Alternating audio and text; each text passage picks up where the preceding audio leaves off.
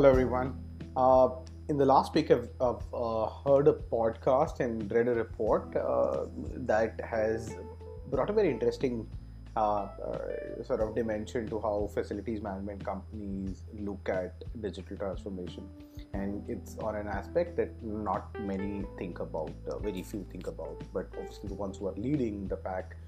have been thinking about it. So the podcast was from the uh, inside the strategy room by McKinsey, where they were talking about the role the board uh, is boards, uh, governance boards are playing around talent and ensuring that there is a significant talent pool available with the right set of skills to be able to run the kind of strategies that the organization wants to run at, not just at a very senior leadership level, but actually at a few levels, maybe two to three levels down the senior leadership level. And the other was uh, the report by Deloitte, a December 2020 report on the state of uh, commercial real estate. They surveyed a lot of uh, uh people from across the globe, and two, three aspects that stood out. One was only one third of the people were confident that uh, they uh, i mean they were confident of their of their digital capabilities. You had a lot of people saying that their digital capabilities were exposed. And this is across cre so uh, not just for facilities management or part or property management aspect of it itself.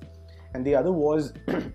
that across the, the different regions, the kind of cost cutting initiatives that we're talking about was somewhere around 20% to 30%. In, in North America, it was higher. In, in case of Asia Pacific and Europe, it was slightly lower, but still 20%. So, on an average, you could consider 20% cost reduction.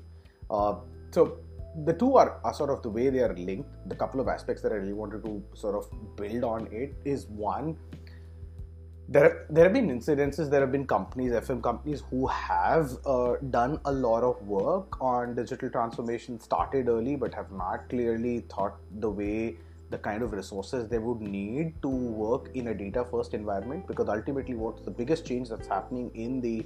the back end of running a facility, which is operations, maintenance, hard services, or even soft services to a very large extent, is the fact that the employees, uh, the workforce, or the blue collar workforce is going to work in the data first environment. Now, no one has done that till this point in time. So, what is the capacity building program you're building in, in place? Forget about the upskilling and cross skilling that needs to happen from the productivity perspective. You're saying, how are you identifying which resource is uh, a better fit who you should be investing first up, make them the champions, and then sort of look at uh, them bringing a lot of their colleagues, uh, you know, into the into the same uh, uh, sort of overall regime, so that all of them can collectively work in the data first environment, and that's critical. We haven't really thought through, and I wish and I hope that, and, and that is something that we at least are with all of our uh, customers where we are involved. We are really saying that okay, this is something that you need to think through as you are scaling from a POC to more POCs to trials to